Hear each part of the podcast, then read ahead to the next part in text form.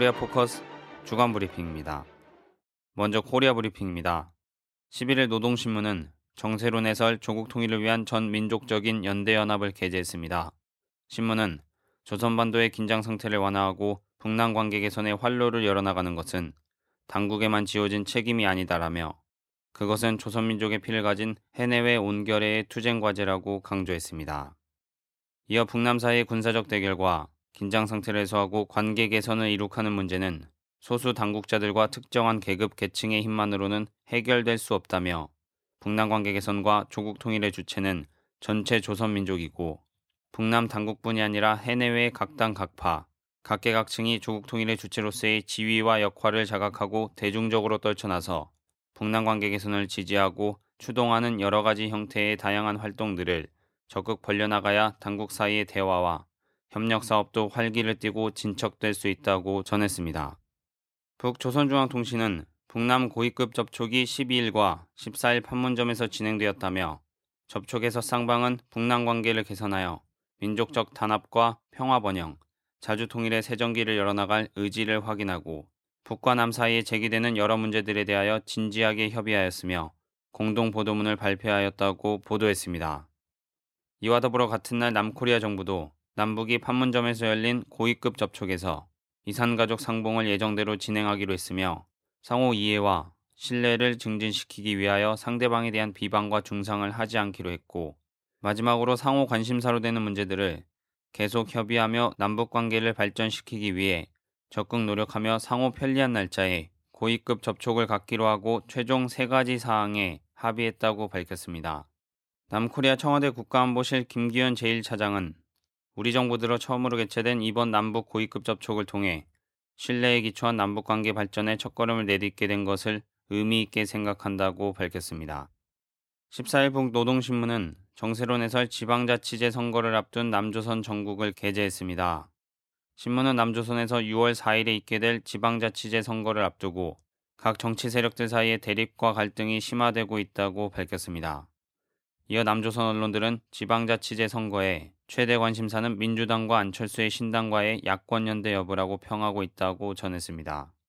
또 지방자치제 선거와 관련한 갈등은 새누리당 내에서도 나타나고 있다고 밝히고 새누리당의 다음기 대표와 원내대표 자리를 놓고도 각 분파들 사이에 모순이 격화되고 있다고 지적했습니다. 미남 합동군사연습인 키리졸브 독수리 연습이 오는 24일부터 시작됩니다.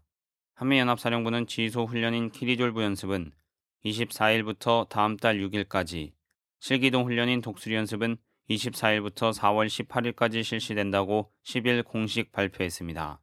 이에 북노동신문은 15일 정세론 해설 미국 남조선 합동군사연습은 반공화국 침략전쟁의 전주곡을 게재해 미국이 남조선 당국과 함께 키리졸브 독수리 합동 군사연습을 기어코 감행하려 하고 있다며 미국은 역대적으로 살벌한 군사연습 소동을 벌려놓다가 갖은 모략과 허위 사건들을 꾸며내어 침략 전쟁을 일으키곤 하였다고 밝혔습니다. 또 미국은 역사적으로 해당 나라에 문제가 있다고 하면서 폭격과 침공, 침략과 전쟁을 단행해왔다고 지적했습니다. 그러면서 미국이 남조선에서 벌려놓으려 하는 키리졸브 독수리 합동군사연습은 우리 공화국을 반대하는 가진 모략과 음모를 꾸미다가 세상을 경악시킬 사건을 날조하여 불의에 침략하기 위한 핵 전쟁 연습이라고 강조했습니다. 계속해서 미 호전광들의 침략 전쟁 책동으로 하여 전쟁이 터지는 경우 결코 미국도 무사치 못할 것이라고 경고했습니다. 이어서 남코리아 브리핑입니다. 존 캐리 미 국무장관과 윤병세 외교부 장관은 13일 외교장관 회담 뒤 공동 기자회견을 가졌습니다. 캐리 장관은 악화된 남일 관계 속 미국의 역할을 묻는 질문에 지금 현재 가장 시급한 문제는 안보라며 과거보다는 지금이 더 중요하다고 밝혔습니다. 캐리 장관은 북핵 위협에 맞서 굳건한 3자 협력 유지가 중요하다며 남일 모두 우리 동맹국이기 때문에 양국으로 하여금 우리와 함께 이같이 굉장히 깊은 역사적 문제를 해결할 수 있도록 하고 있다고 말했습니다. 한편 북중 관계 관련해서는 어떤 국가도 북에 영향을 줄 수 있는 잠재력이 중국보다 더 큰 나라는 없다며 이는 정치적, 문화적, 역사적인 북과의 연계 때문이라고 밝혔습니다. 그러면서 북이 더 많은 안보 문제를 일으키도록 해선 안 될 것이라는 지침을 받았다며 중국 지도자와 회담에서 할 수 있는 모든 수단을 동원해 그렇게 하도록 하겠다고 전했습니다. 국가보안법 위반 혐의로 재판에 넘겨진 이른바 서울시 공무원 간첩 사건으로 알려진 유성 씨에 대한 항소심 과정에서 검찰과 정보원이 제출한 증거가 위조된 자료로 밝혀졌습니다. 검찰은 지난해 2월 서울시 공무원으로 일하던 유성 씨에게 탈북자 정보를 북에 넘긴 혐의로 국가보안법 위반을 적용해 구속 기소했습니다. 1심 재판부는 간첩 혐의에 대해서 무죄를 선고했지만 화교 신분을 숨기고 남코리아에서 정착 지원금을 받은 혐의 등이 유죄로 인정돼 징역 1년, 집행유예 2년을 선고받았으며 이에 따른 항소심이 현재 진행 중입니다. 이 과정에서 지난 14일 민주사회를 위한 변호사 모임은 기자회견을 열고 중국 정부로부터 검찰 측 증거자료인 중국의 출입 경기록, 출입 경기록 정황 설명서에 대한 회신, 허룽시 공항국이 선양 주재 남코리아 영사관에 발송한 공문 등이 모두 위조된 것이라는 결과가 나왔다고 발표했습니다. 지난 13일 중국 대사관은 검찰이 제출한 서류 모두가 위조됐다는 것과 심지어 검찰이 정상적인 경로로 발급받았다는 것을 입증하기 위한 확인서마저 위조됐다고 밝혔습니다. 뿐만 아니라 중국 정부는 남코리아 검찰이 제출한 위조 공문은 중국 기관의 공문과 도장을 위조한 형사범죄에 해당한다며 법에 따라 조사를 진행하겠다고 통보했습니다. 만약 위조된 증거 제출이 확정될 경우 공소 사실 전체가 무너져 두 기관은 신뢰도에 치명타를 입을 수밖에 없을 것으로 보이며 중국 정부가 검찰의 위조 증거 제출에 형사상 책임을 묻겠다고 나설 경우 외교 분쟁으로 번질 가능성도 커지고 있습니다. 한편 앞서 13일 강기훈 유서대필 사건이 23년 만에 무죄를 선고받았으며 또 영화 변호인의 소재가 된 불임 사건도 같은 날 33년 만에 무죄 선고를 받았습니다. 10일 외교 통일 안보 분야 국회 대정부 질문에서 여야는 국가기관 대선 개입 의혹에 대한 특검 문제와 정보원 개혁 방향을 놓고 공방을 벌였습니다. 민주당 김성곤 의원은 국가기관 대선 개입이라는 엄청난 사건에 대한 의혹이 앞으로도 국민 여론을 분열시킬 것이라며 박근혜 대통령에게 부담 주지 않기 위해서라도 특검을 반드시 도입해야 한다고 주장했습니다. 이에 대해 새누리당 원유철 의원은 김용판 전 서울경찰청장이 1심 무죄 판결을 받자 야당이 일단락됐던 특검 카드를 다시 꺼냈다며 당초 김 전 청장을 기소한 검찰을 영웅시했던 민주당이 검찰의 수사 결과를 못 믿겠다고 특검 카드를 들고 나온 것은 자기 모순이자 자가 당착이라고 비판했습니다. 정홍원 국무총리도 법원이 판결한 사안에 대해 다시 특검을 하자는 것은 삼권 분립의 근간을 부정하는 게 아닌가 상당히 우려한다면서 국회가 사법부를 너무 존중하지 않는 것이라고 말했습니다. 김용판 전 서울지방경찰청장의 정보원 직원 댓글 사건 은폐 의혹을 수사한 서울중앙지검 특별수사팀이 2012년 12월 새누리당 핵심 실세 의원이 정보원 인사와 통화한 뒤 정보원 인사가 김 전 청장 쪽과 통화한 내역 등을 밝혀내고도 재판부에 증거를 제출하지 않은 것으로 확인됐다고 한겨레 신문이 단독 보도했습니다. 10일 법원과 검찰 관계자 등의 말을 종합하면 특별수사팀은 지난해 6월 정보원 사건 수사 결과 발표 뒤 김 전 청장과 서울경찰청 수사라인 간부 등의 통화 내역을 계속 추적해 정보원 직원의 댓글 사건이 발생한 2012년 12월 11일부터 경찰이 기습적으로 중간 수사 결과를 발표한 12월 16일까지 새누리당 핵심 실세들과 정보원 인사들, 서울경찰청 수사라인 간부들이 통화한 사실을 확인했습니다. 또 당시 박근혜 후보 종합상황실장을 지낸 권영세 주중대사와 서상기 의원 등이 정보원 인사들과 통화한 사실도 파악됐습니다. 대검찰청 관계자는 최동욱 총장 때만 해도 특별수사팀이 법정에서 김용판 전 청장의 범죄 동기를 설명하는 취지로 관련 내용을 프레젠테이션하고 증거물로 재판부에 제출할 예정이었지만 최 전 총장이 퇴임한 후 어떤 이유에서인지 통화 내역을 재판부에 내지 못한 걸로 알고 있다고 말했습니다. 노동, 시민사회, 정당 상인 등 각계 단체들로 구성된 국민파업위원회는 12일 오전 11시 발족 기자회견을 열고 서울 5만, 전국 20만 규모의 국민파업대회를 열겠다고 밝혔습니다. 이들은 오는 25일 파업을 통해 총체적 대선 개입 진상규명 책임자 처벌, 특검 도입, 사회 전면 개방 반대, 한중 FTA 저지, 부양 의무제 장애 등급제 폐지, 기초법 계약 저지, 용산 참사 진상규명 책임자 처벌, 의료 민영화 저지, KTX 철도 가스 민영화 저지, 상용자동차 정리해고 철의 해고자 복직, 주한미군 방위비 분담 협정 전면 재협상, 키리졸브 독수리 한미연합 전쟁 연습 중단, 남북관계 개선 등 50여 개 요구안을 정부에 요구한다는 방침입니다.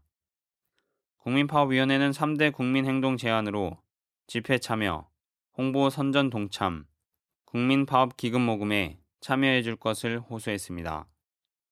25일 국민파업은 전국 동시다발로 진행되며 서울에서는 오전 10시 기자회견, 오후 4시 서울광장에서 박근혜 정권 1년 이대로는 못 살겠다. 2.25 국민파업대회, 저녁 7시에는 촛불 대회 등이 개최될 예정입니다. 코레일이 3월 5일부터 중앙선 청량리 제천 구간 열차를 기관사 1인 승무 형태로 시범 운영하기로 발표한 가운데 철도노조가 이를 반대하고 나섰습니다. 코레일과 철도노조는 13일 오후 코레일 서울 사옥에서 실무 교섭을 갖고 2014년 임금 교섭 일정과 철도 파업으로 인한 징계 및 손해배상 가압류 철회 문제를 논의했습니다. 이 자리에서 철도노조는 철도 파업 징계 및 손해배상 가압류 철회, 강제전환 배치 철회, 중앙선 기관사 1인 승무 등 일방적인 구조조정 중단 등을 제시했습니다.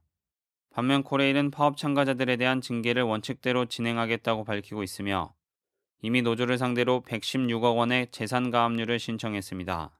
뿐만 아니라 코레일은 자동 승진제와 강제 전보 제한 제도를 없애겠다고 밝혀 노조의 강력한 반발이 예상됩니다. 끝으로 국제브리핑입니다. 무라야마 도미이치 전 일본 총리가 12일 오전 국회의원 회관에서 올바른 역사인식을 위한 한일 관계 정립이라는 주제의 강연을 열었습니다. 이번 강연에서 무라야마 전 총리는 일본군 성노예 문제에 대해 여성의 존엄을 빼앗은 형언할 수 없는 잘못을 저질렀다. 일본이 해결해야 한다고 말했습니다. 또 위안부 문제와 관련해 일본 내에서 여러 이상한 망언을 하는 사람들이 많은데 참 부끄럽다며 일본 국민 대다수는 저희가 나빴다는 점을 잘 이해하고 있다. 한국 국민들도 이 점을 이해해 달라고 강조했습니다. 이어 한국과 일본이 과거 역사를 직시하고 그에 대한 반성을 해야 한다며 일본과 한국의 불협화음은 유감스러운 일로 갈등을 해소하기 위해서는 우선 과거를 반성한 후에 미래 지향적인 관계를 구축해야 한다고 말했습니다. 그는 아베 총리는 국회에서 무라야마 담화를 계승한다고 표명한 바 있다며 이 표명을 존중하며 그대로 실행할 것이라고 믿는다고 강조했습니다. 중국을 방문한 존 캐리 미 국무장관은 14일 북 비핵화 방안에 대해 중국과 미국이 각각 안을 제시하고 의견을 조율했다고 밝혔습니다. 시진핑 국가주석, 왕이 외교부장과 회담을 진행한 캐리 장관은 지금 우리가 이야기하는 것은 이를 어떻게 이행할 것이냐는 구체적인 부분이라고 말했습니다. 또 미국과 중국은 다른 국제사회 파트너들과 함께 북코리아가 입증 가능한 비핵화를 위해 의미 있고 구체적이며 되돌릴 수 없는 조처를 취해야 한다는 데 동의했다며 이들 조처는 지금부터 시작돼야 한다고 언급했습니다. 그러면서 중국이 제시한 구상을 귀국하는 대로 버락 오바마 대통령에게 보고할 것이라고 밝혔습니다. 계속해서 중국 비핵화와 함께 코리아 반도 상황이 불안정해지거나 전쟁이 발발해서는 안 된다는 점을 분명히 했다며 중국은 모든 것을 정치적 협상과 외교를 통해 해결하는 것을 선호한다고 덧붙였습니다. 일본 니온게이자이 신문은 15일 일본 정부가 3월 네덜란드 헤이그에서 열리는 핵 안보 정상회의 때 남일 정상회담을 갖자고 남코리아에 타진할 방침이라고 보도했습니다.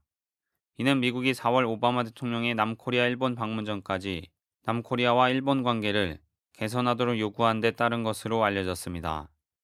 신문은 오바마 대통령이 남코리아 측의 강력한 요청을 받아들여 방문하는 만큼 미국 측이 요구하는 남일 관계 개선에 박근혜 대통령이 나서지 않겠느냐는 기대를 갖고 있다고 전했습니다.